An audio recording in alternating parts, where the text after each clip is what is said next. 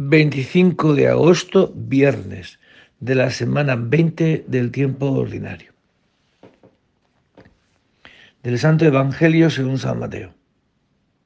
En aquel tiempo los fariseos, al oír que Jesús había hecho callar a los saduceos, se reunieron en un lugar y uno de ellos, un, un doctor de la ley, le preguntó para ponerlo a prueba, Maestro, ¿Cuál es el mandamiento principal de la ley? Él le dijo, amarás al Señor tu Dios con todo tu corazón, con toda tu alma, con toda tu mente. Este mandamiento es el principal y primero. El segundo es semejante a él. Amarás a tu prójimo como a ti mismo. Estos dos mandamientos se sostienen toda la ley y los profetas. Palabra del Señor. Bien, pues este fariseo, para poner a prueba a Jesús, tomando ocasión de la ley, algo sagrado, intentan ponerlo a prueba a Jesucristo. Y la respuesta de Jesucristo no puede ser otra pues, que lo que dice la ley y los profetas ama a Dios con todo tu corazón, con toda tu alma, con toda tu mente.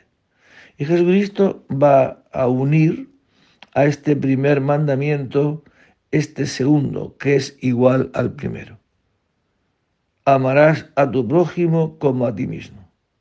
Todo esto, estos dos mandamientos, sostienen la ley entera y los profetas. Todo esto es lo que Dios ha revelado, que es el camino de la vida ama a Dios, ¿eh?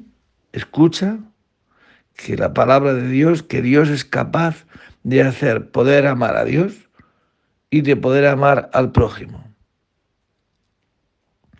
Y esto es lo que nos da la vida eterna. Esto es lo que Dios ha revelado. Este es el camino de la vida. Y el que esto lo tiene claro está cerca del reino de Dios. El que no lo tiene claro, pues estará lejos, porque intentará poner mil excusas, mil soluciones a problemas. Pero los problemas, todas las situaciones por las que el hombre pueda pasar, se arreglan así. Dejarse hacer por Dios como el constructor, como el albañil.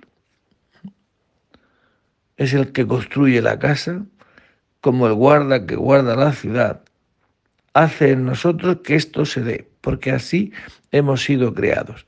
Hemos sido creados a imagen de Dios.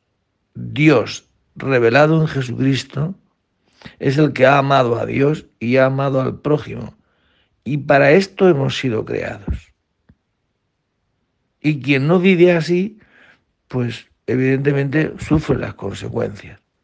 Por más razones que tengamos, que esto se solucionaría de esta manera o se solucionaría de la otra. No hay más solución.